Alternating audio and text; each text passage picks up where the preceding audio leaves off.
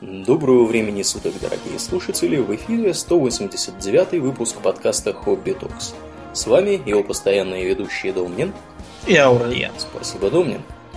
Итак, в прошлом выпуске мы рассказывали вам о руководителях различных государств, в основном монархических, о разных царях, ванах, шахах и прочих монархах, а в этот раз мы решили... по случаю двадцать третьего февраля поговорить о теме, которая к двадцать третьего февраля относится самым непосредственным образом. О чем мы, Домнин, будем сегодня разговаривать? Ну, сегодня, понимаете, День защитника Отечества, ну и поэтому защитникам Отечества в нашем лице положен выходной, угу. Так что можно спокойно лежать на печи, потреблять калачи, алкогольные напитки... Вот, а охрану границ возложить на непричастных к празднику, то есть на женщин. Именно так. И, да, мы решили, что раз уж э, все так, почему бы не рассказать о примерах, э, которые могли бы вдохновить э, нашу сегодняшнюю смену на э, подвиги и все такое, mm-hmm. поднять их боевой дух. Мне, кстати, тут на видне написала моя менеджер из эм тэ эс. Как я, типа, ви ай пи-клиент внезапный у них. Ух ты. Да, в общем, она мне написала, чтобы я всегда был в боевом духе. В боевом духе был. Ну, что да, чтобы я, я когда походил, у меня над головой такой орел возникал, я мог второй раз еще ходить. Да, видимо, да. Как в героях мечей. Герои ну, так мечей, вот, угу. да, мы решили, вот, чтобы, поднявшись завтра утром, нам подали опохмелиться, а не тыкали в нас шмайсером и говорили «Хэнде хох, шнеллер, шнеллер, оккупационные войска». Ибо не справился караул с задачей, мы решили что-нибудь такое им рассказать духоподъемное. Да. Про женщин, воительниц, э, солдатес, древние примеры и современные эксперименты. Ну, кстати, начнем... не такие уж и эксперименты, скажем, ну, прям, да. забегая вперед, скажем, да. Я мыслю как просто исторические, то есть, да, с точки зрения нашей с тобой жизни, это уже все устоявшаяся практика. Угу. Я просто в общем контексте. В целом, сам по себе образ э, воинствующей женщины, он, наверное, древний, как вот Homo sapiens, так, так же, как так, так и она. Вот, возможно, действительно был когда-то матриархат, может быть, не матриархат как таковой, а его элементы, такие как матрилокальный брак, например, которые до сих пор сохраняются. Вот, например, у нас в России есть такое слово, как примак или примак. Угу. Популярная фамилия примаков. Это примак — это муж, который переехал жить к жене. Что в наших э, стесненных условиях из-за жилищного кризиса и квартирного вопроса дело, прям скажем, нередкое. Да, да, да.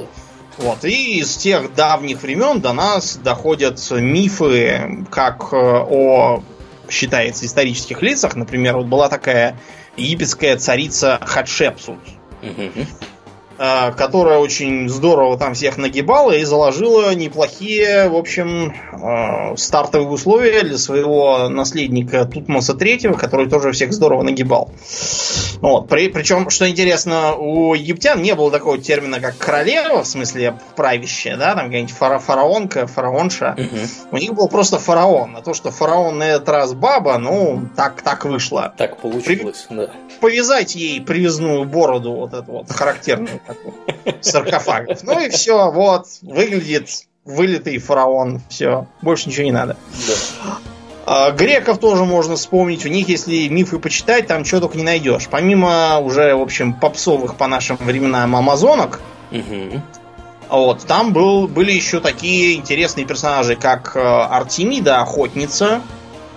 Что интересно, в образе Артемиды, и не только в ее, прослеживается такой важный э, момент в жизни воительницы, как девственность. Угу. Читалось во многом... из таких тоже древних времен это пошло, до сих пор какие-то проглядывают такие же суеверия о том, что без девственности воительница воевать не сможет, ибо она перейдет в категорию уже жены, ее пошлют варить борщи, Вот, и, и все такое. За вот спиногрызами приглядывает за, за всякими. Да. Угу. Как- как-то вот так. Поэтому Артемида, она в этом смысле была очень осторожна и даже э, безобидный вуайеризм не поощряла. Там какой-то крендель за ней случайно подсмотрел, там в кустах шарился, она как раз мыться пошла в ручей. Угу. Вот, она его быстренько в одних вариантах просто замочила, там, незатейливо, либо превратила в оленя. Это, видимо, уже позднейшая обработка, чтобы детям рассказывать, потому что сами знаете. А еще был такой персонаж, как Аталанта. Так. Аталанта была какой-то тоже то ли царевной, то ли принцессой. И факт тот, что она всех, кто к ней сватался, сами понимаете, за царевну свататься — это дело такое. Даже если она тебе сама вообще не нужна, и сам ты вообще гей, то приданное это тебе всяко пригодится. Правильно? Угу. Ну, в общем, она всех, кто к ней сватался, заставляла с ней соревноваться в марафонском беге. И действовал по следующему принципу. Давал небольшую фору, ждала, пока соискатель отбежит там чуть подальше за, за пригорочек, догоняла его и душила голыми руками. После чего, да, значит, проходила круг, говорила, что-то нету моего жениха-то, что, может, устал, притомился, шла искать со всеми, находили холодный труп и говорила, вот, что за мужики такие, пошли. Только пробежали с ним немножко, а он уже все, за сердце хватается, да и отдал, да, так сказать, Аиду душу. Фу, убежал. Они же... От инфаркта прибежал к инсульту. Да, да. В общем, так она довольно долго измывалась над женихами, не хотела выходить замуж, пока там какой-то крендель, забыл уж как звали, не нашелся умный. Милого. Он, оторвавшись... А, ну вот, вот, угу, хорошо. Угу. Он, когда бежал, он ронял там какие-то то ли драгоценные камни, то ли красивые яблочки просто. Она, не удержавшись, все это подбирала. Пока она, в общем, подбирала, он уже успел добежать до финиша, и тут волей-неволей пришлось идти за него замуж. Между прочим, этот мотив о том, что есть некое сватовство к какой-то богатырше, угу, которая подвергает испытаниям, он довольно типичен вообще для сказок, в том числе европейских. У нас русская есть такая сказка про некоего Матюшу Пепельного. Ну и не только про него. Мне кажется, смысле, криминальный он... авторитет, судя по имени. Ну вообще да, такой погонял по современным меркам, непонятно. А он просто залу выносил, поэтому такой погонял. Матюша Пепельный. Ты чьих Смысл... будешь, Матюша? Да. Да. Ну, да. Смысл в том, что э, некий царь сватается к э, могучей богатырше, она ему предлагает там то... рельсы узлами завязывать, то алмазы зубами разгрызать, что-то вот такое. А царь говорит, ха, рельсы какие-то паршивые, это вообще даже, даже и браться за такую ерунду не буду. Вот тут э, Матюша Пепельный у меня тут есть один какой-то зачуханный чувак, может он там справится с вашим зайдет, делом. Да. Ну, он, да, он там, понятно, потому что он богатырь там и все такое, и царица так думает, что это как-то подозрительное. Что-то не производит этот царь, мне впечатление богатыря. Ну ладно, делать нечего, давайте как-нибудь потом его подловим. Ну и она там его ловит на том, что типа, говорит, давай обнимемся. Она его так обнимает, что у нее глаза из орбит вылезают. Вот она говорит, ага, вот значит в чем подстава-то. Я думал... Ну и кончается тем, что да, царя мочат, а Матюшу этого женят на богатырше. Так, я думал, банку с огурцами там предложили ему открыть. Просто. Открыть, да. А он не справился. Диван передвинулся. Да-да-да. Полочку приколотить. У меня тут Матюша есть, да? Да. Ну, в общем, вот такой древний образ. То есть он, видимо, опирается на какие-то тоже древние... представление. Ну, похоже, да, это действительно индоевропейская какая-то такая история, потому что она много у кого имеется такого вот характера именно истории. Да, да. Ну, кто, кто дальше-то был? Ну. А про амазонок давай пару слов давай. скажем, потому что амазонки, это вот, знаешь, для греков, потому что про них писали-то не только мифотворцы, а самые, что ни на есть, историки, угу. Геродоты и прочие. Да, с амазонками это действительно не очень понятно, потому что они вообще упоминаются и в каких-то таких вот мифических историях, да, с совершенно выдуманными персонажами, так и с персонажами, о которых достоверно известно, что они вообще говоря существовали. Вот. И поэтому как бы не очень понятно, да, где тут, где тут правда, она наверняка где-то посередине, а вот где эта середина, непонятно. Причем у них вот, если посмотреть, как они локализуют это все, у них э, понятно, что амазонки подобны горизонту. То есть ты чем ближе к нему идешь, тем он дальше от тебя отодвигается. Поскольку mm-hmm. чем дальше греки забирали в своих путешествиях, тем дальше куда-то девал, девались эти самые амазонки. Сейчас принято считать, что образ амазонок — это смесь между скифскими народами, у которых действительно... конные лучники включали в себя их женщин. Угу. Потому что, чтобы стрелять из конного лука, он маленький, и там не требуется большой физической силы. А вот зато, чем легче всадник, тем оно лучше для конного лучника. Тем быстрее ты убежишь да. от противника. Вот, да, у них это было. Потом, как показали раскопки в окрестностях Северного Кавказа, территории Северной Осетии и не только, обнаружились всякие гробницы женщин с оружием. Угу. И, вероятно, это были какие-то тоже племена, которые включали в себя женщины, возможно, которые, я имею в виду женщин-воителей, а, возможно, даже сохраняли какие-то остатки матриархата. Более того, в легендах кавказских народов, про всех этих горных великанов-нартов, угу. там очень много воинственных баб упоминается, всяких. Вот. И, видимо, это вот, вот это вот оно, оно как-то докатилось до греков, а они со своей манерой все перевирать угу. до неузнаваемости, они это как-то вот так переврали. Да, мы уже и... про Сурка рассказывали, да, по-моему, пример? Про Сурка? Ты помнишь, про там Сурка. Кто-то, то ли Геродот, то ли кто писал и, и из каких-то... Там, что, что если Сурок не увидит своей тени, то нет. лета не будет? Нет, нет, нет. Он писал, что там живет какая-то тварь в пустыне, в общем, вылезает какой-то а, червь ну да, или да, что-то. Да, да. Оказалось, что он просто не знал, как перевести слово, и это был сурок. Потому что они никогда не видели этого зверя. По-моему, сурок это был. Мы ну, наверное. Этом, мне кажется, два или три выпуска назад как раз и говорили. Да, наверное. В общем, что-то там такое было. Про амазонок, например, типичный миф, то, что они выжигали себе правую грудь. Да, да, да, да, да. Или отрезали. Стрелять из лука, да. Угу. Значит, дорогие друзья, чтобы стрелять из лука, не надо ничего выжигать и отрезать. Только вот, я не знаю, там длинные языки. Советчиков вроде этих можно надо отрезать. И, из лука, я вас уверяю, стрелять ничего это не мешает. Я видел лучниц, прекрасно стреляют. Причем как от уха, так и от груди. Угу. Мы вот с тобой вдвоем в Астре стреляли от уха, а я еще потом на Черном море стрелял от груди. Я тебя уверяю, что там со мной были девицы, и никому это не помешало. Абсолютно. Ну, а, в общем, потом у нас начинается эпоха развитой античности, всякий Рим там начинается, а Рим такая патриархальная была страна-то. Да, да, да. Вот, там с женщинами-воительницами как-то не задалось, ну, а вот зато тех, кто противостоял Риму, да. там с женщинами-воительницами был полный порядок. Давай пока... Расскажи нам. Пока, пока мы не перешли к противостоящим, давай я просто пару слов еще скажу про Рим. Дело в том, что Рим, он как бы неоднородный был, да, не сферический Рим в вакууме на протяжении своей истории. Под конец его существования, ну, мы все знаем, что в Риме были гладиаторы, да, это такие здоровенные да. мужики, всякие там мурмелоны и прочие товарищи. Вот их там миллион разных различных наименований. Секуторы! Да, да, да, в зависимости от... Ритиарии! Угу. В зависимости от того, чем они были вооружены, какие у них там были доспехи, там одни там, значит, с трезубцем там, и сетью, со смешным шлемом. Да, накидывают сети, там трезубцем тыкают, вот, другие там мечами бьются. Вот. Так вот, были и женщины-гладиаторы, на самом деле. И уже, так сказать, к заверши... завершающей части истории существования Рима, да, как, как мы его знаем, ну, Западной Римской империи, вообще говоря, многие как бы женщины, это стало, понимаете, вот как вот сейчас у нас всякие вот хипстеры, да, вот эти вот еще кто-то, кто, кто у нас сейчас домен еще такие ну, модные молодежи. Да, вот, вот с, подвер... с подвернутыми этими. Ты, ты слышал анекдот уже?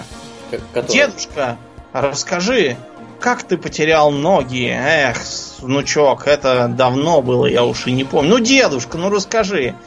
Ну ладно, слушай, шел две тысячи семнадцатый год, год моды на подвернутые джинсики. Да. Подвернутые джинсики, да.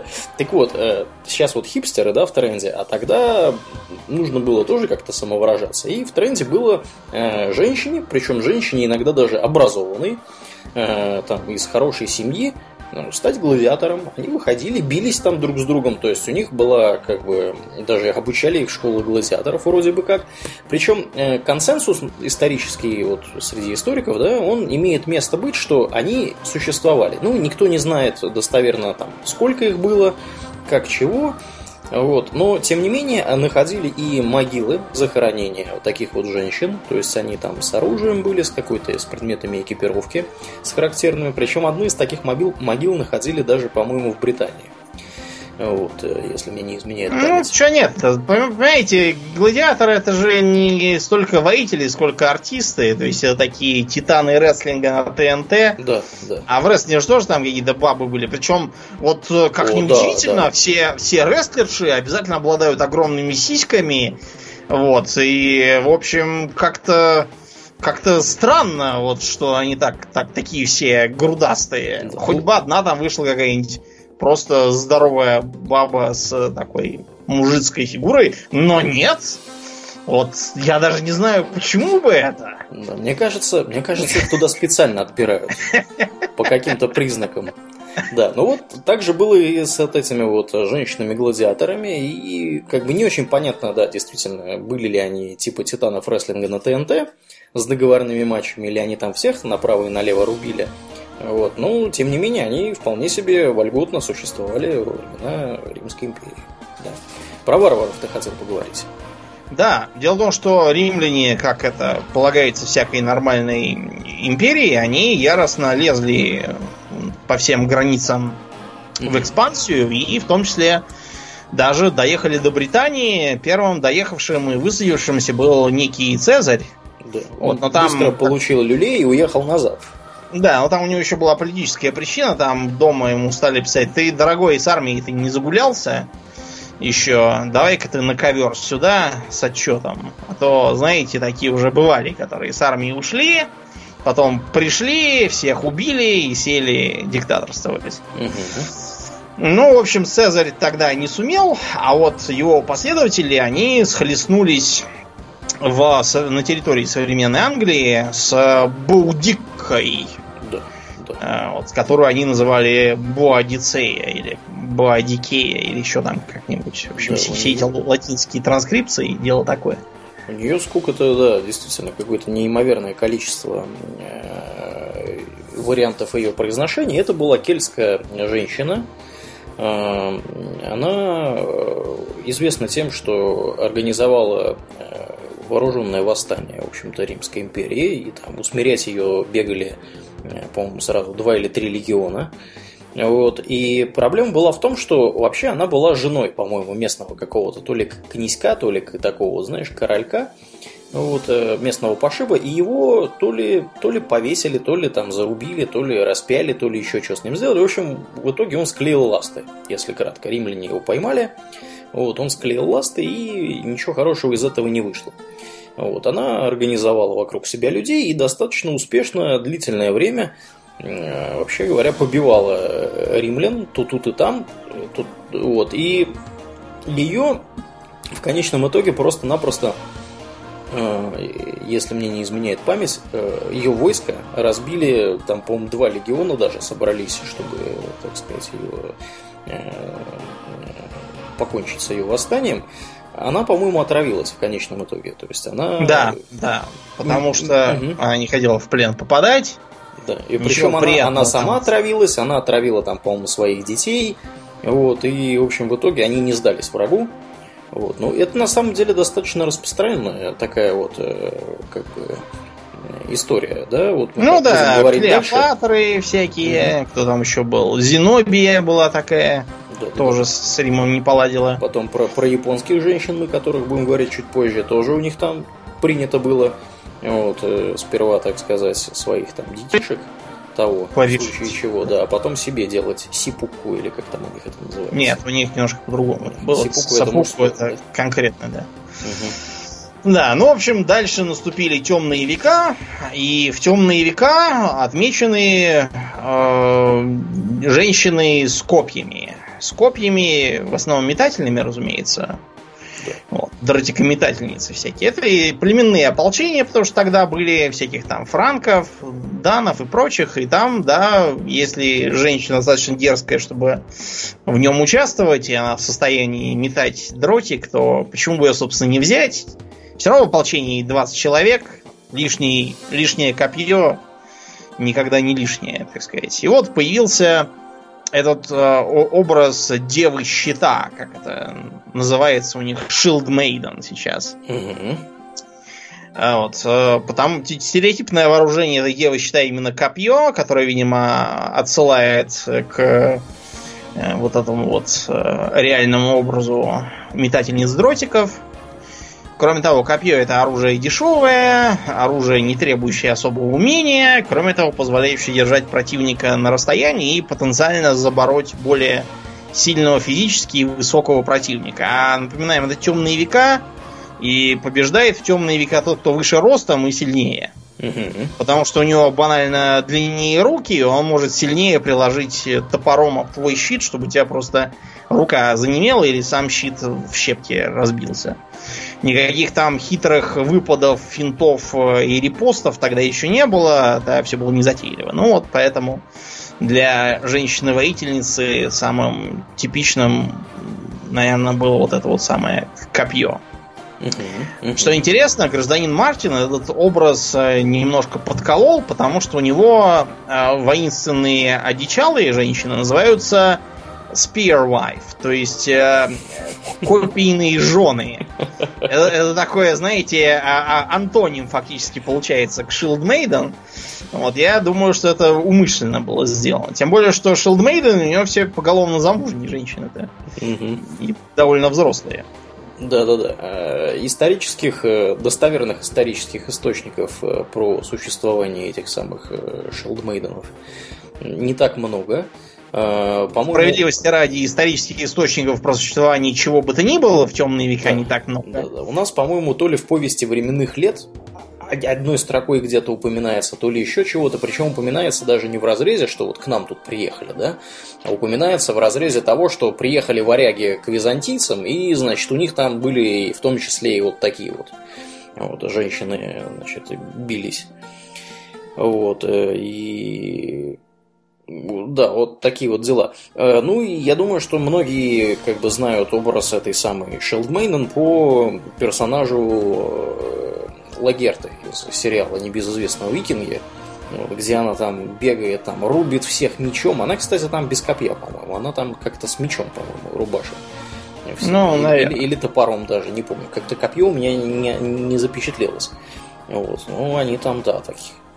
Солидно выглядят, бегут какие-то э, со зверелыми физиономиями, какие-то девахи, всех направо-налево убивают, хотя как бы совершенно понятно, что в индивидуальном бою, скорее всего, даже если они бились, да, то они вряд ли в индивидуальном бою вступали, вот, скорее всего, они действовали действительно больше такой командный, подбегаем с копьями, тыкаем мужика, убегаем дальше. Что, в общем-то, является правильным, потому что те же самые римляне никого сроду числом не давили. Да, действовали умом они. Ну вот, в общем, э, кроме того, э, Валькирии. В тем... Да, Валькирии. Валькирии, Валькирии. Да. Значит, Валькирия — это такой образ знаковый для современного, в том числе, искусства, поскольку Валькирии, благодаря товарищу Вагнеру, угу. пролезли на большую сцену, в мировую культуру и все такое. Да. А вообще в оригинале Валькирия — это кто? Валькирии в оригинале это дочери либо конунга, либо кого там, я не знаю, ярла или еще какого-нибудь мужика. Их достаточно ограниченное количество, и они занимаются тем, что они собирают с поля боя, значит, достойных воинов. Они, как бы само их название, да, означает, что они выбирают, значит, достойных воинов и отправляют их в Вальгаллу к Одину. Вот, чтобы потом они участвовали в последней битве, там, Рагнарёк, все дела. Там, значит, ну, а и... до этого там, конечно, были пьянки, гулянки. Да. Ну, я так понимаю, что этих валькирий на них пьянках еще надо было драть. Что, в общем, полезно. Вероятно, да. А, да, ну, мы в Вальгалле не были, поэтому не можем вам сказать точно. Это одна из трактовок такая. С третьих, так сказать, рук информация у нас. Да, да. А ты, между прочим, знаешь, что у немецко-фашистских парашютистов был такой своеобразный гимн свой? Про... Причем поющийся, что, как это ни странно, на мотив нашего русского из-за острова Настрежин. Да. Да, там, там поется про парашютиста, у которого не раскрылся парашют, он выпрыгнул из тетки Юну, из, из десантного юнкерса, угу. разбился, за ней его увезли в морг, а его душу, как оказалось, не пускает ни святой Петр в рай, ни дьявол в ад, и только старик одноглазый Один впустил немецкого парашютиста к себе в Вальгаллу и сказал, что давай к нам, у нас для тебя всегда найдется и пойло, и бабы. Да. Вот. Да. Но... Ну, у немцев, да, у них популярный, немцы... популярный да. такой образ, потому что я вот сейчас смотрю на картину авторства Фридриха Августа Каульбаха тысяча девятьсот четырнадцатого года производства, в котором, собственно, Германия изображена как такая дева-воительница, знаешь, в короне, с таким суровым лицом, с длинными волосищами, в одной руке меч, в другой руке щит, там черный этот орел их нарисован, традиционный, кайзерский, видимо. Mm, ну, так ну что это они... Первой мировой войны плакат. Да, да, да, да, да плакат. Э, Я потому что сейчас смотрю на другой плакат Первой мировой войны, так. где э, Россия в кольчуге шеломе образца семнадцатого века со щитом и мечом попирает ногами двух подлых змеев. Один змей такой, знаешь, с такими седыми усами, переходящими в бакенбарды до ушей, а второй с такими черными усами штопором параллельной земле. Да, так что я смотрю, это вообще был популярный такой образ деву-воительницу рисовать себе вместо страны. Да, да, родина, мать, все дела. Мазерленд. Да. У нас, у нас, кстати, родина, что, Статуя, что интересно, да. Да, у нас у нас родина женского рода, а у этих товарищей вообще-то Фатерлянд. Фатерлянд. У всех, да. у всех, по-моему, Германия. Но у них Германия, да, символ. Точно так же, как у, например, британцев есть такая Британия, такая тоже тетка. Ну, ну, кстати, да, да. А у америкосов, например, тоже есть Америка в виде бабы. Я помню плакат, где значит, котел, в нем mm-hmm. варятся там всякие итальянцы и немцы. И ирландцы. Ирландцы, да. Нет, нет. Ирландцы Значит, не варятся. Не варятся. А, да, Америка их всех помешивает, да, и только пьяный ирландец с ножом выскакивает из котла и не хочет вариться. Да, такой вот, такой вот цирк с конями, да. В общем, Валькирии нам с вами подарили такую замечательную вещь, как бронеливчик. О, Началось да. все с этого самого Вагнера, которому мало было того, что он Баварию разорил своими дуростями, так еще и вот нам тут подгадил. Он понасочинял, как известно, опер, где там всякие полеты Валькирии, парарарам, и Зигфриды, Зигфриды всякие там превозмогают, и в том числе там должны были петь Валькирии. Значит, с Валькириями надо было решить следующий вопрос. Как известно, оперные певцы и певицы, они, скажем так, весьма мордастые и толстые. Да. Да. Фигурные женщины, фигуристые женщины, да. Связано это с тем, что работа эта очень тяжелая физически и требует очень здорово развитого кора. Вот. И, разумеется, много энергии. Все, все это, вот посмотрите на гражданина Паваротти. Угу. Да, у него морда тоже такая. В фотографию не помещается. Ну вот, и поэтому нужно было как-то так скомпоновать здоровенную бабищу и показать, что она типа валькирия, там, воительница, то да сё. Ну и решили, что надо, значит, как-нибудь ей на платье надеть нагрудник там или еще чего-нибудь такое, кольчугу, и на голову нацепить шлем с крылышками. И дать, разумеется, копье, которое она будет так в такт к пению двигать влево-вправо. Ну и опционально щит. Сразу же вы, как бы вылезли недостатки этого подхода. То, что нагрудник здорово мешает ей работать кором. Угу. Животом, угу. в особенности. Поэтому как-то живот стал у него редуцироваться, чтобы совсем не отказываться. От него получился нагрудник в буквальном смысле, только на грудь. Вот. А потом он как-то взял и сморщился. Вот если пос- посмотреть на фотках, эм, так сказать, в хронологическом порядке, видно, что он все более сморщивается и сводится к тому, что такие, знаете, две железные чашечки лифчика. И больше ничего из брони как бы и нет.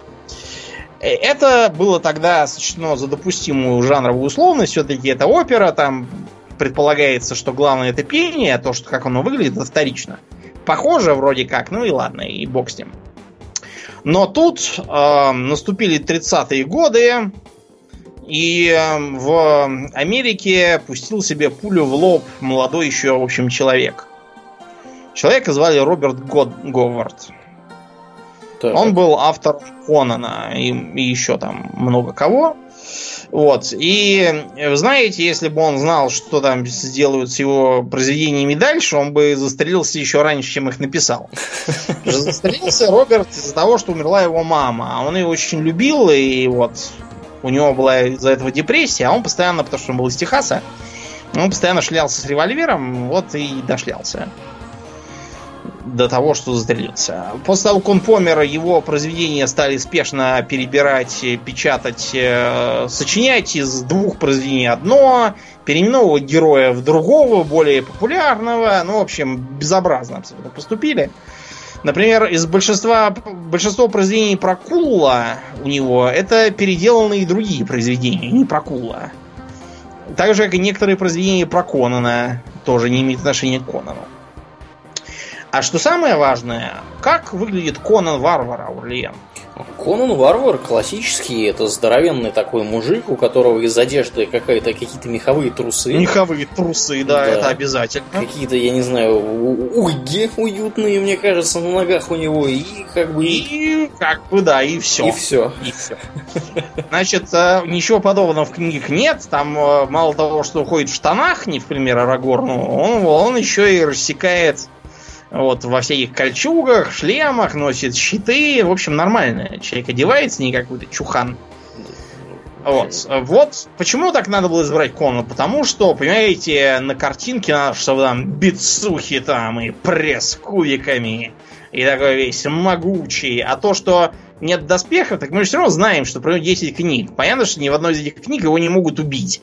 А если его не могут убить, то зачем ему доспехи, собственно?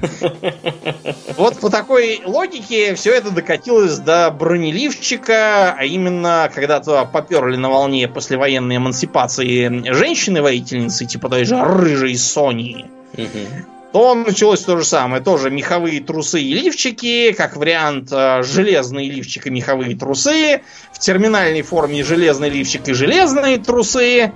Вот, и все это неизвестно, каким образом должно, в общем, работать, и как оно ее защищает, тоже непонятно. Поэтому типичная современная воительница фэнтези обряжена в какие-то лифчики с шипами на, на, на месте сосков, вот, какие-нибудь дурацкие э, наручи и наплечники, которые почему-то открывают открытыми плечи. Стринги. Вот, да, какие-то стринги, открытое пузо, обязательно еще вместо нормальных поножей какие-то, я не знаю, бронебатфорты без штанов. Вот, и все это дополняется боевой раскраской, которую, не знаю, часа два надо, наверное, наносить с помощью гримера. Вот, укладкой, завивкой, черт знает чем там еще. Вот, и дурацким оружием, типа меча, в три раза больше, чем сама воительница. Да, в общем, это один из тех редких случаев, когда мы с феминистками негодуем вместе. Да, да, это потому что это кошмарно, безобразно и бездарно. Вот чем меня порадовал For Honor, угу. Потому что там бабу можно сделать практически любого класса, а некоторые классы строго женские. Угу.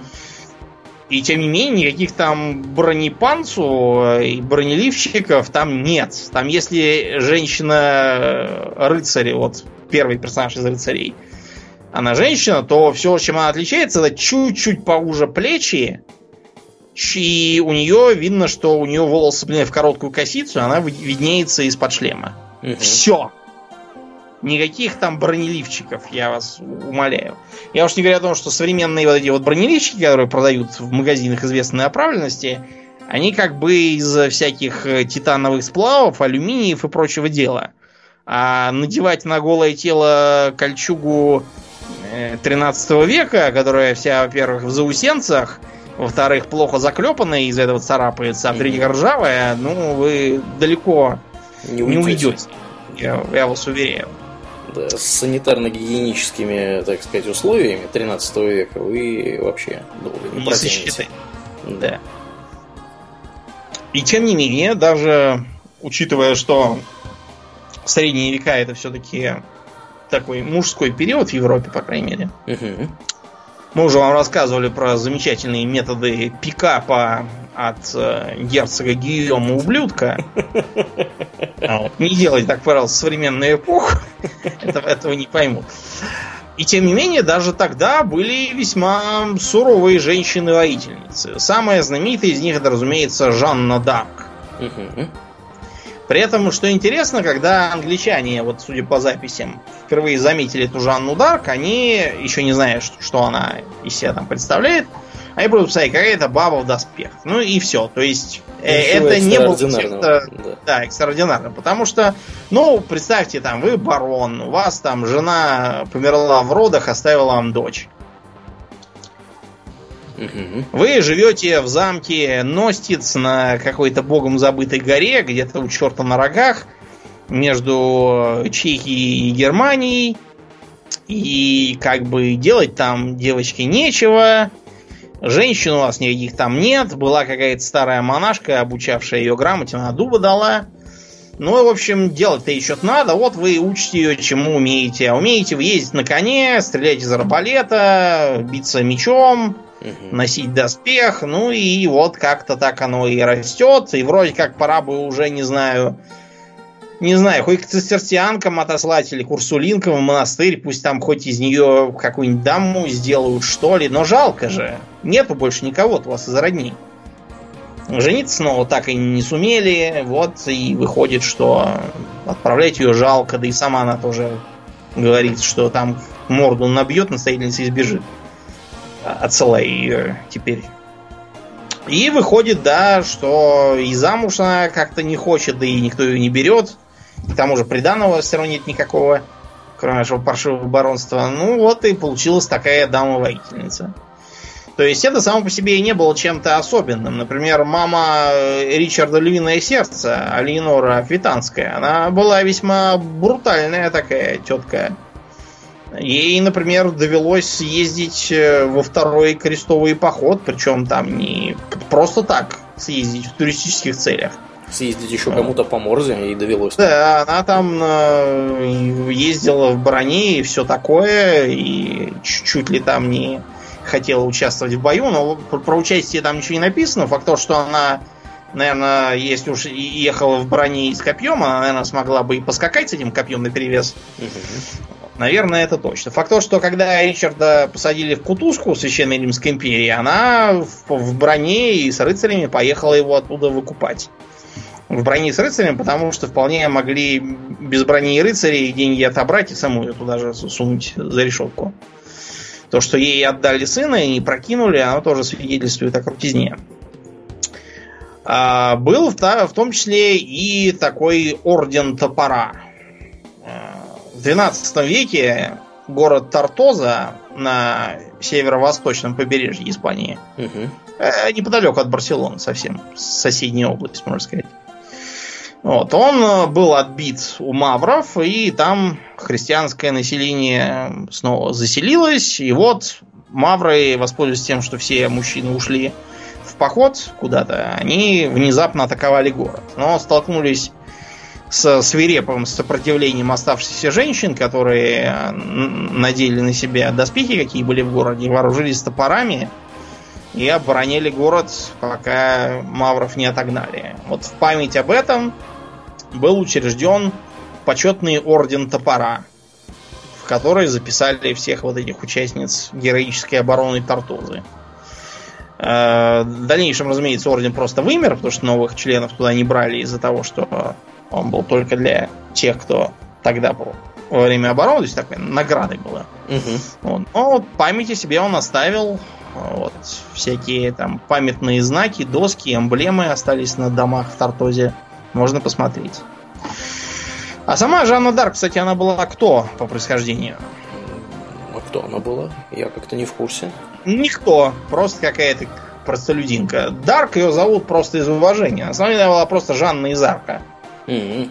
Это, это не означает, что она Д'Арк. То есть она была просто какая-то крестьянка, вдруг там посетила озарение, она явилась коменданту местного французского гарнизона и так его достала, что он даже дал ей небольшой отряд, лишь бы только она уехала от него и не мешала ему. Она во главе этого отряда добралась до оставшегося неудел дофина французского Карла, потому что его папа полоумный подписал договор, по которому престол передавался английскому королю. Вот, и она ему сказала, что Бог ей велел возвести этого самого дофина на престол. Карл обрадовался, потому что он уже было решил, что пора ему уехать куда-нибудь подальше, пока его не убили. И это ну, один из тех случаев, когда я, Домнина, вынужден поправить, потому что правильно все-таки говорить дофин. Дофин. Ну вот, да. дофин. Прекрасно. Теперь mm-hmm. буду знать. Меня просто в школе учили дофин, я, видимо, с тех пор и, и привык. Надо было проверить, конечно, потому что мы все знаем, что в школе учу черт знает чему. Сплошь рядом. Ну, в общем, потом, разумеется, Жанна сделала свое дело, и Жанна должна была уходить. В общем, этого дофина Карла короновали. А Жанну за шиворот схватил бургундский стрелок и сдал ее своему господину, а тот ее продал англичанам. За десять англичане, тысяч да, золотых монет или сколько-то там. Да, да. Неплохо. За кругленькую сумму. Угу. Да. В общем, англичане, обрадованные, решили сорвать на ней злость и обвинили ее в колдовстве. Причем э, все это было сделано столько топорно, что даже инквизитор, которого они пытались привлечь, сказал, что это беззаконие, и уехал просто. То есть даже с точки зрения инквизиции ничего ужасного там не было. Действия англичан были самые, самым настоящим произволом. Ну и про- кроме вот. того, она там во время, собственно, этого процесса смехотворного держалась с достоинством, отвергала все обвинения и, в общем, ни на что не соглашалась. Явку с повинной не подписывала. Вот. И как бы, да... Вот. Пришлось поэтому ее там какими-то другими образами, так сказать, приговаривать. Ну, понимаете, какие-то облёбразы. Признался, виновен, не признался, значит, упорствуешь с помощью дьявола. Да, да. Голоса вот. Слышишь дьявольские. Да, какие-нибудь. Если на тебя нет никаких свидетелей, значит, сатана эти свидетельства сокрыл от взгляда христианина. Понимаете, это же такой... скорее риторическо-софистический вопрос, а не фактический. То есть, как тогда было принято допрашивать еретика? В кого, как бы, какой вере вы следуете? А дальше можно как, как хочешь толкать. Например, говорит, как какой? Верую в истину, веру Иисуса Христа. Ага, значит, еретики считают себя истинной верой, а нас отвергают. Верую в римскую церковь. Ага, значит, еретики уже и в Риме завелись. Какое-то у них там подпольное обвинение. Там. Да. Верую, что папа Иоанн Десятый истинный глава церкви. Ага, значит, папу нашего тоже хотите к себе причислить, не выйдет. Ну, в общем, это такой тоже вопрос времени. Пока они там что-нибудь придумают, напишут и сожгут. Так что ее сожгли. Вот, но это англичанам почему-то ничем не помогло. Все свои владения во Франции они бездарно профукали и свалились в гражданскую войну сами. Вот. Но не только же в Европе тогда зажигали в феодальных войнах. Угу. Было же и в Азии тоже, так сказать, о чем поговорить. Да. Скажи нам, что ты знаешь про... Мулан, как ее обозвали диснеевцы. Да, да, да. Это такая девочка была, она там на каком-то с каким-то конем дружила, по-моему. Нет, а если серьезно, это героиня китайской поэмы, которая, как бы, ну, там краткий сюжет такой. У нее был престарелый папа, которого, значит, призывали на очередную войну. Вот, он не мог пойти, значит, в армию, и чтобы честь семьи не пострадала, она вызвалась вместо него пойти, сделала вид, что это он, вот, и убежала в армию. И там позажигала, в общем-то, я так понимаю, вот, каким-то образом. Не очень понятно, реально ли это исторический персонаж. Я вот, например, не увидел, что были какие-то... На самом деле, да, никаких, никаких свидетельств исторических и документальных на самом деле нету. И, честно говоря, это все выглядит как типичная такая китайская... Пропаганда. ну, не пропаганда, а так просто история, чтобы, чтобы все было как бы правильное, красивое и романтичное. Поэтому китайцы, они очень любят устраивать из легендаризированных, в общем, историй всякие эпосы себе. Например, есть такая известная э, история про императора и убийцу. Так. Убийцу звали якобы Дзинке. Вот, и он типа хотел убить Цинь Шихуана, но что-то там не убил. Вы можете видеть легендаризированную и романтизированную версию в художественном фильме Джана Иемоу «Герой». Mm-hmm. Один из его самых известных фильмов. Вот, посмотрите, фильм без дорогого отличный, он как раз по мотивам вот этой истории. Про Хуа Мулань есть в том числе тоже китайский художественный фильм. Тоже можно посмотреть. На диснеевский он не очень похож, потому что Дисней вообще очень любит все перевирать. Mm-hmm. Но вот, вот такая вот вроде как была. Да, там, там даже два фильма, по-моему, есть. Один шестьдесят четвёртого года, который гонконгский. Вот, а второй был в две тысячи девятом году. Он с американцами вместе снят. Да, ну, китайцы очень любят эту самую историю, потому что она, как бы, идеологически, как Думнин говорит, правильная и красивая, и все там у них хорошо. И она у них была, в общем-то, мне кажется, популярна при любой абсолютно власти, что при коммунистах, что до коммунистов, как бы, они, так сказать, эту историю очень-очень сильно любят. Да. Ну, а в Японии все было, как говорится, проще и жестче. Потому что в Японии вообще жизнь была тяжелее, чем в Китае. Ресурсов мало, места мало, народу много, поэтому там все было брутально. И несмотря на, на это, а может быть благодаря этому, там было такое явление, как оннабугэйся. Да, совершенно непроизносимое, на мой взгляд. Но онна значит «женщина». Да, она даже кита- таким же китайским иероглифом пишется, как у китайцев. Да, это и- иероглиф именно такой. Вот, например, если вы, если вы запросите китайский иероглиф «хорошо», «хао», mm-hmm. то увидите, что он состоит из двух иероглифов. Один из них левый означает «женщину», а другой «ребенка». Mm-hmm. Если то женщина есть... с ребенком, то это хорошо. Да, ну как бы если у тебя есть женщина и ребенок, то это «хао». А если у тебя нет женщины, вот это «бухао». Нехорошо. Так вот, почему такое длинное слово? Почему не сказать просто самурай или там самурайша, какая-нибудь самурайка? Потому что самурай по определению мужик. Вот, потому что, опять же, из, из иероглифов там так складывается, что для женщин не годится. В общем, феминистки негодуют, как обычно. А вот он бугейся означает буквально женщина. Мастер боевых искусств. Потому что гейся означает как бы мастер искусства. Вы будете смеяться, но гейша — это оно и есть, это мастер искусства. Mm-hmm. И вообще-то первые гейши — это были как раз мужики, которые умели играть музыку, рассказывать всякие байки и все такое. А, а вовсе не, не то, о чем вы там все думаете. Так вот, а бу — это, соответственно, боевой, воинственный. Вот буси, да, это другое слово для обозначения самурая. Бусидо. Угу. Путь воина. Таким образом, получается, он на бугейсе — это вот женщина, знающая боевые искусства. Предполагалось, что практически любая женщина самурайского сословия должна иметь, по крайней мере, э, такое оружие, как э, специальный кинжал. Так называемый кайкен. Угу. Кайкен э, похож на совсем маленький, коротенький э, танто. Ну, вот он размером с наш кухонный нож примерно. Разница в том, что он в ножнах. Вот. И э, предполагался этот кайкен как, во-первых, оружие персональное, для того, чтобы тебе носить, там, в случае чего нарезать там чего-нибудь.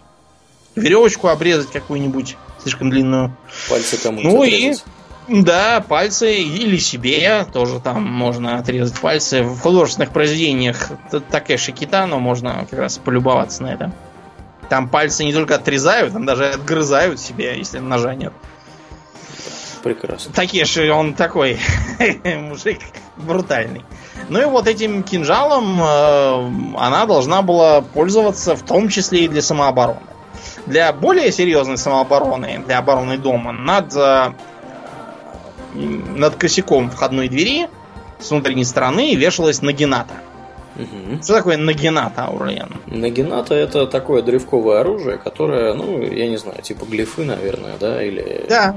Такой вот какой-то, ну, не знаю, секиры, да, вот как у стрельца, стрельцы какие, как которыми, которыми вооружались. Ну, но... это на самом деле, да, это клинок, который на длинной деревянной такой ручке. То есть короткий, это... да, сабельный, если клинок такой. Угу. Тесак, да, на длинном древке бамбуковом, который позволял держать противника на расстоянии. Кроме того, фехтование им достаточно сложное, и школа боя, ну, не намного менее изощренные, чем для боя катаной и вообще там мечом. Угу. Это то же, то же самое на самом деле в Европе. Самые, как бы, серьезные школы фехтования — это на э, мечах и шпагах, и саблях в том числе, и на разных там алебардах, глифах, вот, э, и всяком таком. То же самое и в Японии. И вот с э, нагинатой э, он на бугейсе обычно и изображалось. Да, ну и понятно, этом... понятно, почему, собственно, это, у нее такая длинная ручка, да, чтобы держать противника на расстоянии, потому что если вас атакует мужчина, у него, понятно, руки, скорее всего, длиннее, он крупнее. Да. И кроме того, он тяжелее. Он, и он тяжелее, да, да. Вот, поэтому предполагалось, что в случае, там, если ее муж что-то налажал, не справился и погиб, или совершил ритуальное самоубийство, то он на бугейсе может, в принципе, за него выступить. Так было вплоть до фактического конца самурайской эры. Вот что, что э, показательно, то, что э, мы отдельный как-нибудь пока, подкаст заведем про общие такие мифы про Азию. Угу. Вот. Но все эти бусидо и прочие строгие понятия сложились уже тогда, когда самураи закончили все войны, уже наступил сёгунат Токугава, и воевать было не с кем. Так что там это все они от безделья в основном придумывали, и сидели и разводили, как там надо вскрыться, если ты не смог победить кого-то там на войне, учитывая, что никакой войны все равно нету.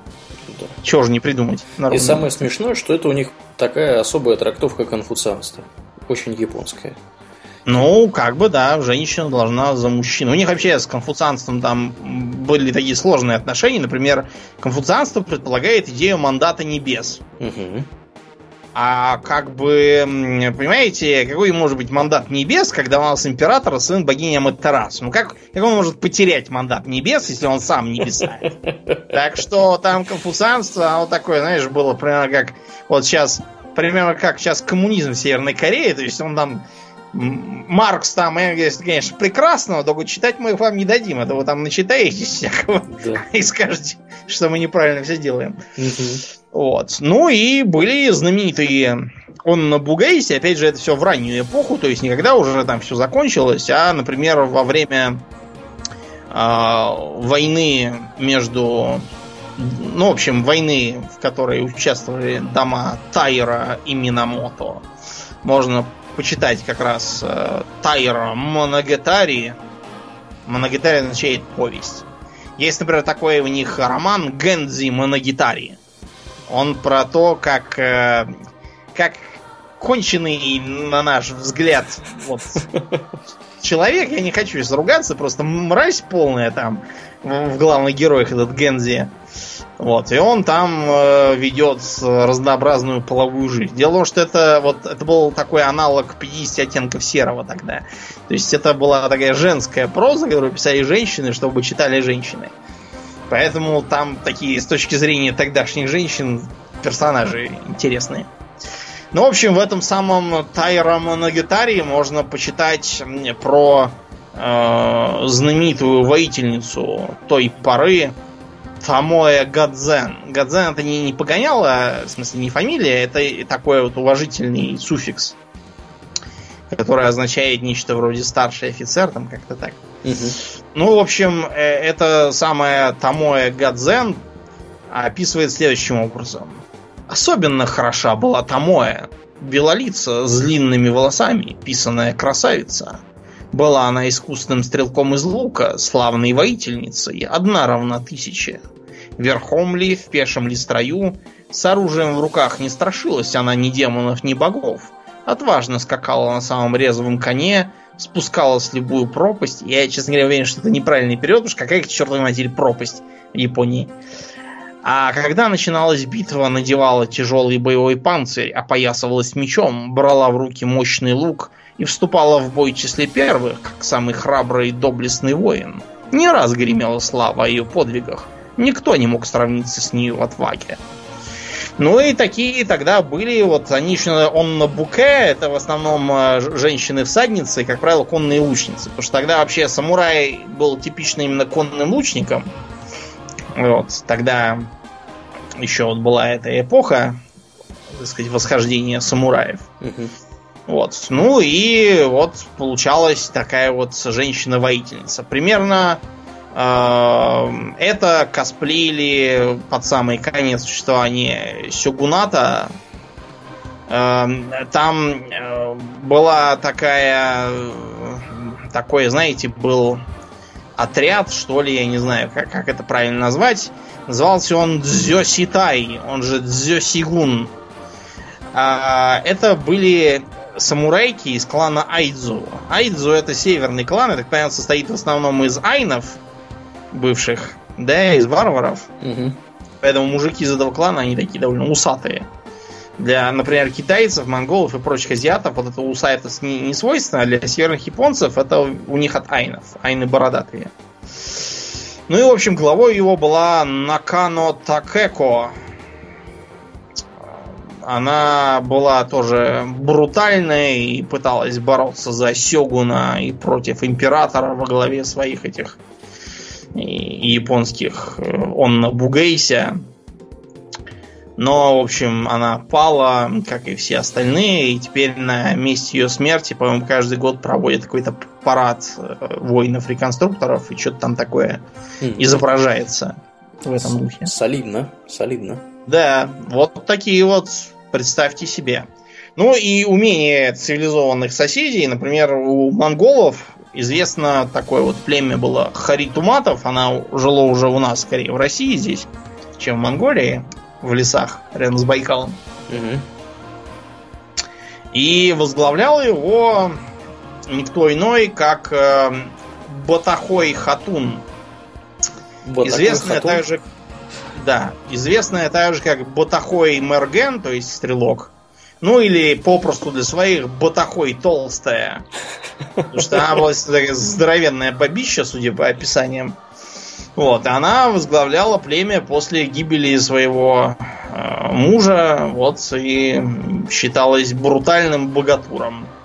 Чем она закончила, я так и не сумел понять, но вы знаете, учитывая то, чем закончили все окрестные деятели в эпоху Чингисхана, у меня есть некоторые подозрения об этом, да. Что плохо она закончила.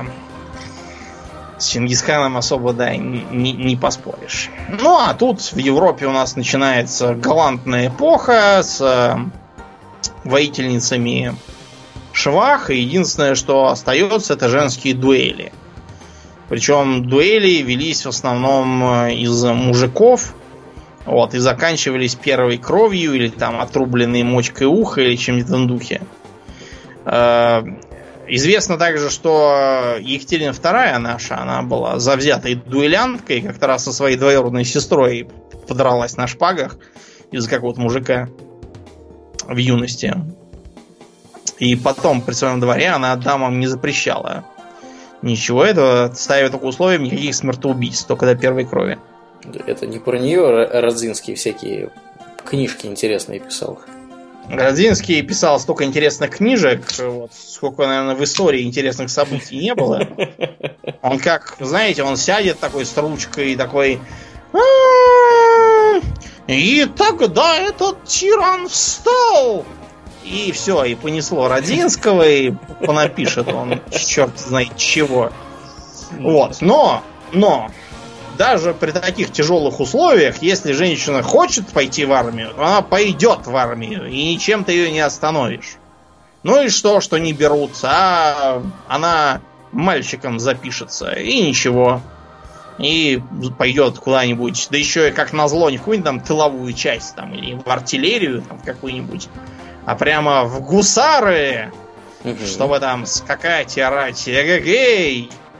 Я подозреваю, всех. да, да, да. Все у нас, кто смотрел советское кино, могут вспомнить соответствующие произведения, там гусарская баллада, или как это угу. Байда называлась, да, называлась. Она известна не только тем, что там была вот эта вот женщина-гусарша, угу. а еще и тем, что там появился такой незаменимый персонаж русского анекдота, как... Поручик Ржевский. Да! И этот поручик Ржевский так там пр- прописался в каноне, что теперь бывало чай сядет учитель русского языка читать сочинения по войне и миру и видит, что там поручик Ржевский подходит к Наташе Ростовой и говорит: «Наташа, разрешите вам вдуть? Поручик, вы хам и солдафон!» «Так вы как бы не разрешаете?» «Ну, разрешаю, но вы хам и солдафон!» О, да, в общем, прочно он там прописался из этого фильма. Хотя, казалось бы, эпизодический персонаж, и ничего он там такого особенного не делает. Да, да. Для меня это тоже загадка, как он приобрел такую популярность. И тем не менее, вот эта вот э, идея гусара, которая и на самом деле женщина, это, в общем, подтвержденная многими примерами реальность. Потому что кого там только не было. Вот э, самая известная из э, отечественных это была госпожа Дурова, которая участвовала в Отечественной войне с Наполеоном, получила офицерское звание и все такое. Потом, когда ее уже раскрыли из-за вот этого, как вот там, то ли ранения, то ли еще там чего. Mm-hmm. Вот, да, тогда ее, по-моему, выперли в отставку, но ей назначили приличную пенсию. И там были еще разные какие-то... Э, всякие да. девицы, они по- по-разному там, какие-то лучше, какие-то хуже вот, кончали, но такие были, да, часто.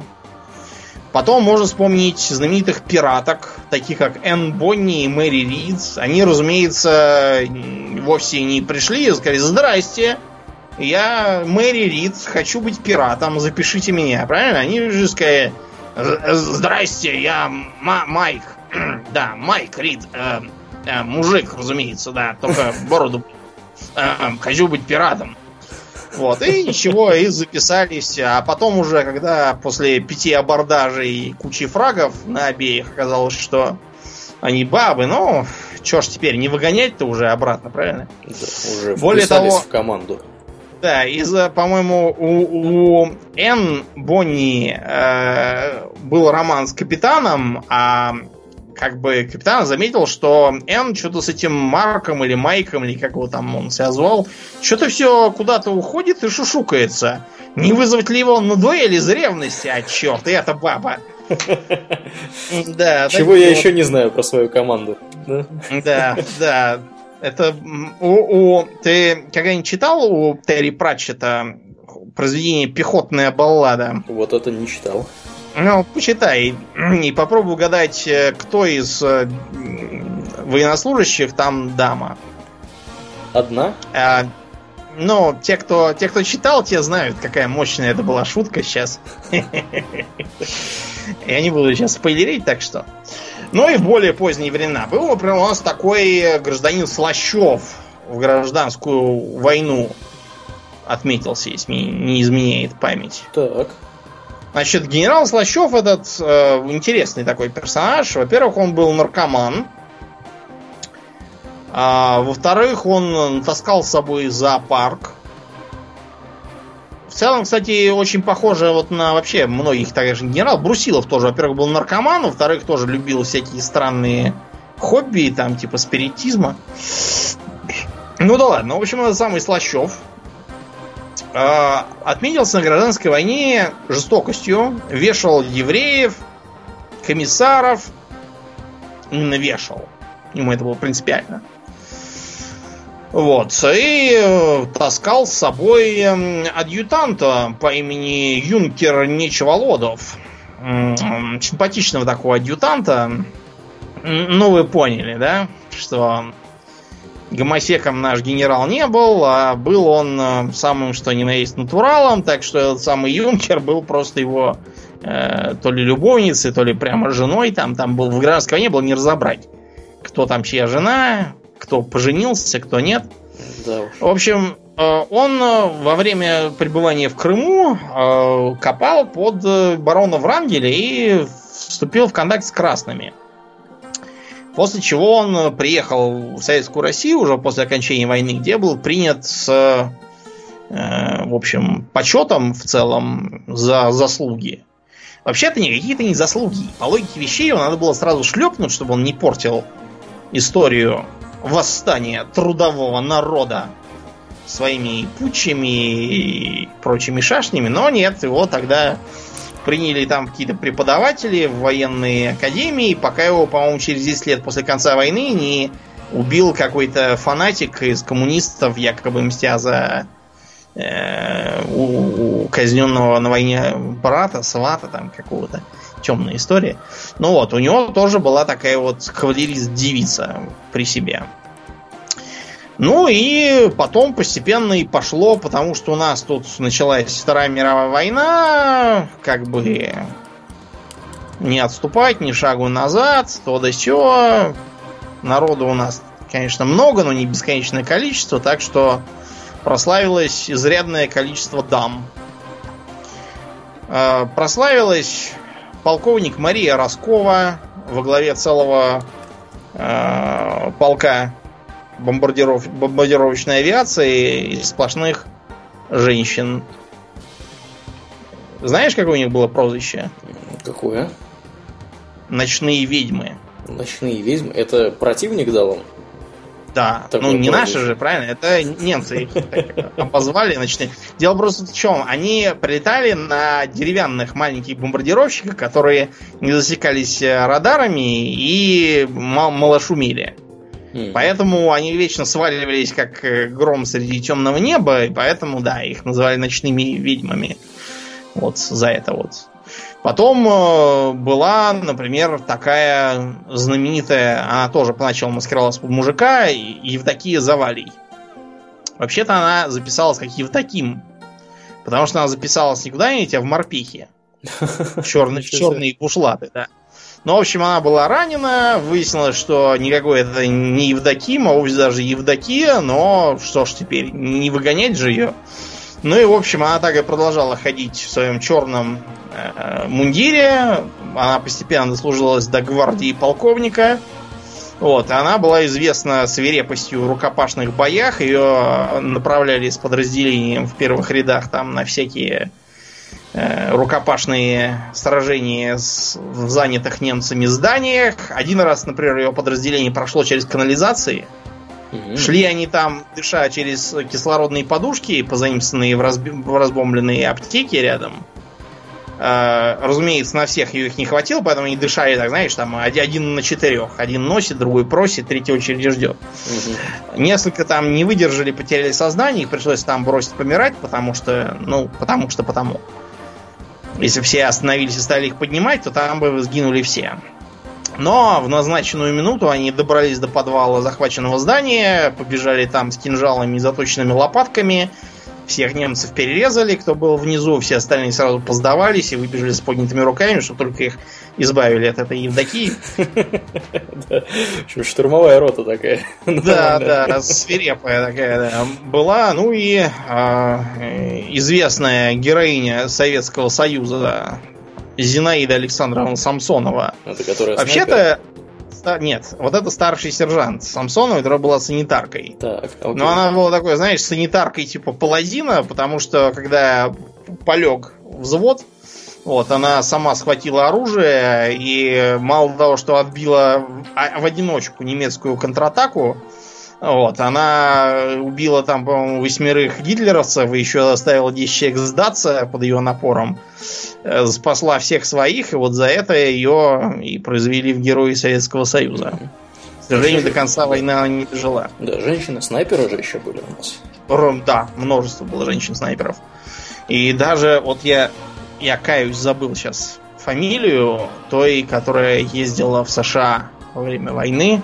угу. а, а, пропагандировать там братство и все такое. А, сейчас. Я помню, ты посмотри, как ее звали, пожалуйста. Я угу. припомню то, что у меня есть в памяти. Я помню, что, что она поехала туда прям в военной форме, разумеется. Ну, ей там стали задать дебильные вопросы в стиле: а почему вы ходите в форме? Она же вас полнит. Я не знаю, за такой, по-моему, в морду надо бить просто за глупые оскорбительные вопросы. Но она была вежлива и сказала: вы вообще понимаете, что у нас там война? Потому что, как бы, хорошо там в Америке сидеть и рассказывать, как ты тут, какой воитель. Я думаю, ты про Павличенко говоришь, Людмила Михайловна. Разумеется, Людмила Павличенко, да. Людмила Павличенко, и она недавно была упомянута в художественном фильме «Севастополь». Mm-hmm. По-моему, да. Там да, получилось... она участвовала в обороне Севастополя в сорок первом ну, вот, да, году. Да, значит, mm-hmm. вот, да, ее отправляли, я видел фотографии сам. Ну и многие другие. Я не так давно себе сохранил ряд портретов художественных как раз воительниц. Вот. Ну и там нам были много. Да и танкистки были. Там такая была брутальная черноволосая танкистка, довольно циничная, судя по ее э, послевоенным интервью.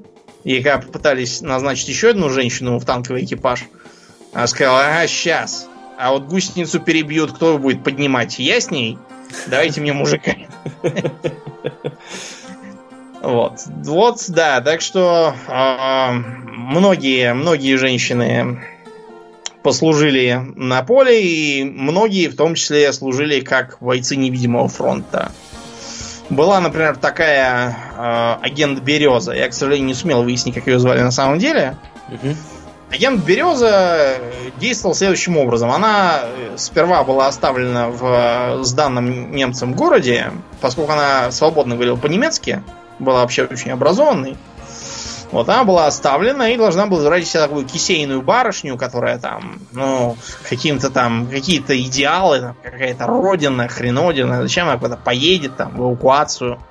Когда тут пришла европейская культура, музыка Вагнера, все такое, да. И, в общем, она очень быстро стакнулась с немецким командованием и гарнизоном. Потому что у немцев баб-то не было, а те, какие были с собой, там были такие, знаете, немки, типа... Вот в двенадцати мгновениях, в одиннадцати, извините, мгновениях весны там была такая противная немка, которую убивают. Вот примерно такие. Такие тоже мордастые, неприятные, грубые. Ну и, в общем, она э, с ними общалась, они болтали при ней языками в подпитии, ну и потом все удивлялись. А как это вдруг засада не удалась? Или сами там пошли вроде в чистое поле, а там мины? Или еще что-нибудь, какие-нибудь неприятности приключились, конвой поехал, да и не доехал никуда. Вот просто удивительно, откуда они берут информацию. Да. Кончилось... Эти слабоумные, ее... да? Да, первая итерация тем, что полковник, при котором она была, был произведен в генералы и в пьяном виде предлагал ей руку сердца, толковал, как там они тут заживут. За им дадут поместье, вот эти вот недочеловеки русские будут у них холопами. В общем, она не оценила подобного и зарезала его его же кортиком. Да. После этого я сбежала, ей дали, конечно, по мозгам за такое, но не очень. Направили на следующую работу. В общем, там, конечно, тяжелое, тяжелое дело. Я бы не выдержал среди этой мрази круглые сутки сидеть и улыбаться им. Надо было, не знаю, просто обвешаться взрывчаткой и взорваться вместе с ними. Ой, ужас, ужас. Ну и сегодня, учитывая, что у нас наступила эмансипация, равенство правов угу. и прочих дел, вот, и вроде как считается, что посылать варить борщи неправильно. Я вот очень с этим согласен, потому что я вообще стараюсь не есть то, что готовят другие. Да. Потому что кто, кто может приготовить да, вкусную еду, как на мой вкус, если не я. Да. Ну и как бы, если мы когда-нибудь будем делать видеотрансляцию, вы увидите, почему Домнин так говорит. Давайте, да, без этого. Я, ты, ты так говоришь, как будто я себя представляю такой шар на ножках из сала. У меня, между прочим, плечи все-таки шире, чем... Да. Ну да, так вот, я это не к тому. Да. Угу, угу. ты давай, да, не заговаривайся о грустном. Мы о том, что сейчас в армии есть где-то женские подразделения отдельные, где-то женщин просто принимают на контрактной основе, а кое-где даже призывают женщин независимо от их желания. Да, ну Начнем, да. пожалуй, с самого, наверное, распиаренного и известного примера Цва Хагана Ли Израиль. Да, она же армия обороны Израиля. В армии обороны Израиля служат женщины. Они, насколько мне известно, у них вообще как бы всеобщая воинская обязанность, служат все подряд. И но... это правильно, потому что страна маленькая, народу мало, да. но... не до чистоплюйства. У них до трети женщин не служат в армии по либо религиозным причинам, либо по семейным. На самом деле многие мужики тоже говорят, что они таких хасид, они одеваются цниюсно. И дают сдоку, и им таки нельзя. И поэтому продолжают ходить по жаре в сюртуках, лапсердаках, париться и что-то из себя изображать. Мне кажется, пора бы уже с этим завязывать, раз уж вы дома. Да. Какой смысл это? Ну, в общем, да. да, женщины есть, и вы можете погуглить очень много симпатичных там таких... израильтянок. Да, да, израильтян. Да, правда, да, вот вы как будете гуглить, вы знаете, что там, например, где-то каждая шестая фотография, это израильтянки в армии демонстрируют голую задницу в камеру или что-то в этом духе. То есть там какое-то озорство и все на фотографии. Ну, такая неформальная у них армия, да. С двухтысячного года женщинам разрешено служить в боевых частях. До этого, я так понимаю, они особо никого в боевые части не пускали. Но вот сейчас как бы до двух с половиной процентов, вот из тех цифр, которые я вижу, до двух с половиной процентов девушек выбирали боевые части именно для несения службы. Особо у них знаменит так называемый батальон «Каракаль», он же «Каракал». По-русски «Каракал», если кто-то вдруг не в курсе, это такая здоровенная кошка, похожая на рысь, но не рысь. Пятнистая. Да, да, да. Вот. И как бы... Кроме нас... того, если рысь наша, она такая с широкими лапами, потому что ей по снегу надо бегать, угу. а тамошний каракал с лапками все-таки узкими, потому что снега нету. Да, ну и каракал выбран не случайно, потому что у каракала самцы и самки примерно одного размера и выглядят примерно одинаковым образом.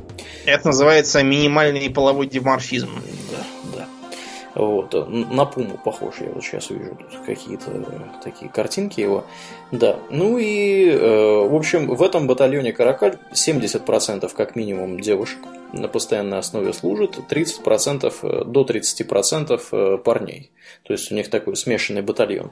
Ну и сами понимаете, как, что он делает, да, этот батальон. Батальон занимается охраной границ, патрулированием, значит, южной границы с Иорданией, с, Еги... с Египтом. Вот, нарушителей границы ловят, всяких там контрабандистов. А в последнее время нарушителями границы с Египтом являются всевозможные Ихван-муслимун, потому что ввиду наступления тоталитарного фельдмаршала Ассиси в Египте, угу. в районе горы Синай ведется постоянная война с засевшими там ваххабитами. Да, да. Ну и, понятно, ваххабиты пытаются пробраться куда угодно. Вот. Ну и, соответственно, батальон «Каракаль» не дает им этого сделать. И правильно, наверное, делает. Вот. Конечно. Батальон тут примечателен тем, что там периодически, ну, сами понимаете, если служат мужчина и женщина вместе, половозрелые, молодого возраста, вот, как бы там разные возникают у них интересные истории. И, как показывает практика, если такие истории возникают, лучше рассказывать начальству об этом своему сразу, вот, потому что какого-то там чувака поймали... Вот, он долго, долго уходил в отказ. Вот, потом все-таки выяснилось, что он состоял в романтических отношениях с, со своей, так сказать, сослуживицей. Вот, и ему впаяли, по-моему, две недели ареста. Вот, посидел на гауптвахте он за то, что, не, не за то, что он состоял в романтических отношениях, а за то, что соврал вышестоящему офицеру. Ну, вы понимаете, потому что, я думаю, все, кто играл такие Jagged Alliance и прочие, они знают, что если э, там послать в, угу. в окопы их совместно, то они будут друг за другом следить больше, чем за выполнением задания. Кроме того, если у э, рядового Ицхака Шарона какого-нибудь э, убили его Марию, то он будет в подавленном настроении. Лучше его не трогать, а то он может учудить что-нибудь.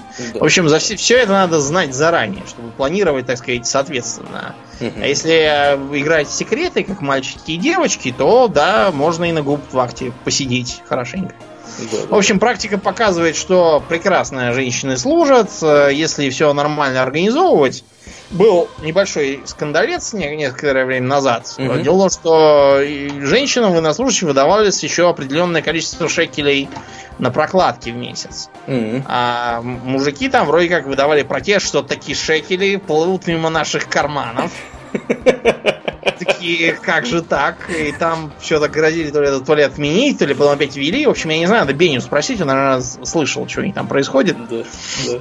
Вот, в целом э, ничего ужасного, как видно, нет. Израиль не развалился, кара небесная не спустилась, угу. Палестинцы там никого не победили нигде. Да. Прекрасно, израильтянки сражаются. Кроме того, в российской армии тоже среди контрактниц есть достаточно значительное количество женщин, причем и, в общем, в частях, которые подразумеваются к бою. Пока, хвала небесам, боев никаких нету, вроде особых. Угу. Вот, но такое есть. Потом на Филиппинах есть еще. Там местная десантура, она включает в себя и мужчин, и женщин. У-у-у. Причем вот я гляжу на фотки, и, и тут, правда, дело в том, что все выбриты одинаково. Вот. Из-за этого трудно не понять. Понятно, да. Да, но не... видно, что значительное число, по крайней мере, явно женщины. Плюс еще трудно понять потому, что они все сидят с такими в одинаковых позах, с одинаковой рожей. Это потому, что у них у всех на, на головах лежит банан. Банан? Дело в том, что да, они когда кушают в столовой, они должны сидеть ровно, так чтобы банан с головы не свалился. Кто, у кого свалился, тому его, его прямо с кожурой в рот запихивают, чтобы сожрал. В общем, да, там сурово, видимо. В целом, э, я вам скажу следующее. Если, во-первых, в армии нормально налажено... налажены бытовые вопросы, то есть не так, что ты приходишь там на склад и говоришь: «Здрасте, у меня сорок первый размер», и тебе говорят: «Нет, это вы прекращаете сорок первый да. размер». Баловство это все.